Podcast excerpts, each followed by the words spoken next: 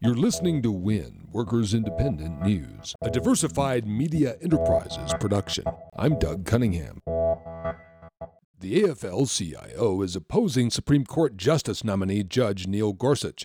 In a letter expressing its official opposition to the nomination, the Labor Federation told U.S. senators that wages have been stagnant for decades because of the imbalance of power between working people and corporations. And the Labor Federation believes that Gorsuch would be, quote, a corporatist judge, perhaps the most corporatist judge since Justice Powell, close quote. The AFL CIO says adding another justice to the Supreme Court who will further skew the court against working people and in favor of corporations would severely and adversely affect the lives and well being of America's working families. The AFL CIO wants to see a nominee with a record demonstrating greater respect for the rights of working people.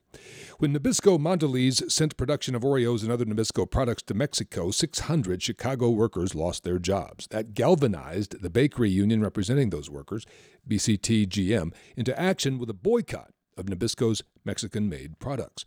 In the union video urging support for the boycott, BCTGM Midwest Vice President Jethro Head says that you ought to stop buying Oreos made in Mexico and insist on American made products to protect American jobs. It helps save American jobs by buying American.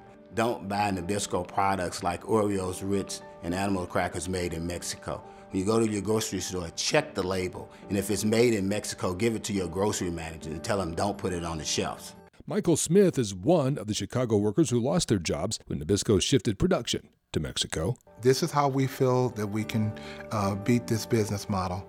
We beat them as consumers at the cash register. For more information, go to fightforamericanjobs.org. The National Labor Relations Board trial against CHS, Quorum, and affiliates is underway on labor law violation charges. National Nurses United say the first hearing is focused on violations at Bluefield Regional Medical Center in West Virginia.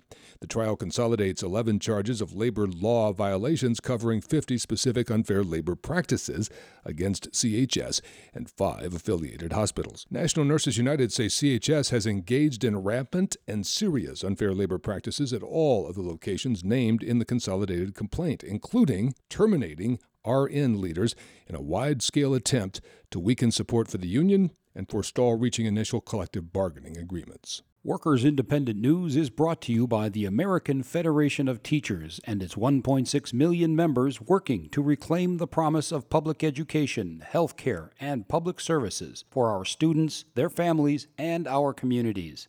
More information online at aft.org. You've been listening to WIN, Workers Independent News. For more information, visit laborradio.org.